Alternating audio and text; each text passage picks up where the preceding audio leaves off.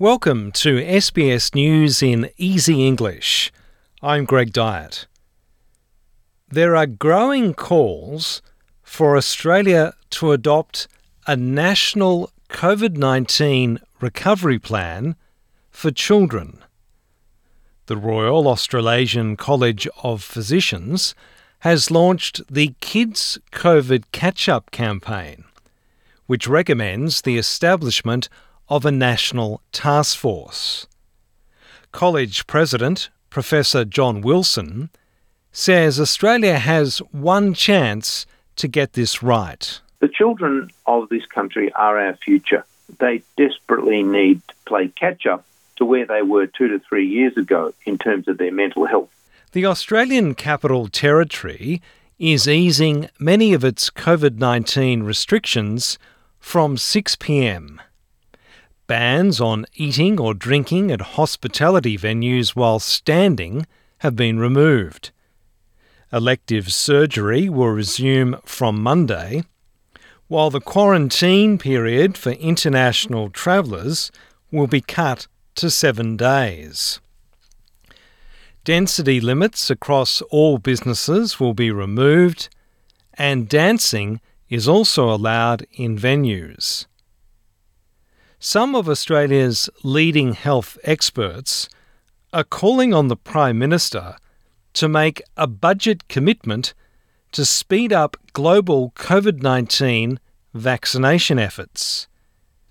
Director of the End COVID for All campaign, Tim Costello, says Australia has to think of the whole world. If this was a defence matter, we would have spent the money just like that. There'd be no question about spending 10 times that money because that would be keeping Australia safe and we think in terms of defence.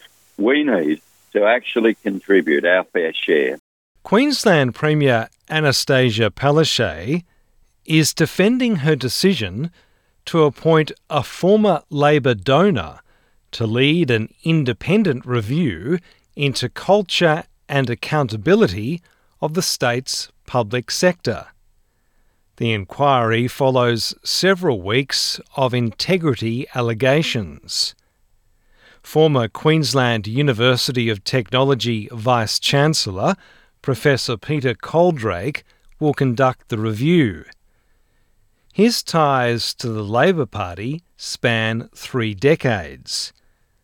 Ms. Palaszczuk says his donations, as recently as 2018, should not impact on his ability to lead the inquiry. Look, they might have been in the past, but let me say this. Um, my understanding is that the LNP government also commissioned Peter Coaldrake to do some work. A new national brand featuring a logo with a kangaroo and three distinct boomerangs has been launched as part of a $10 million federal government plan to boost trade and investment.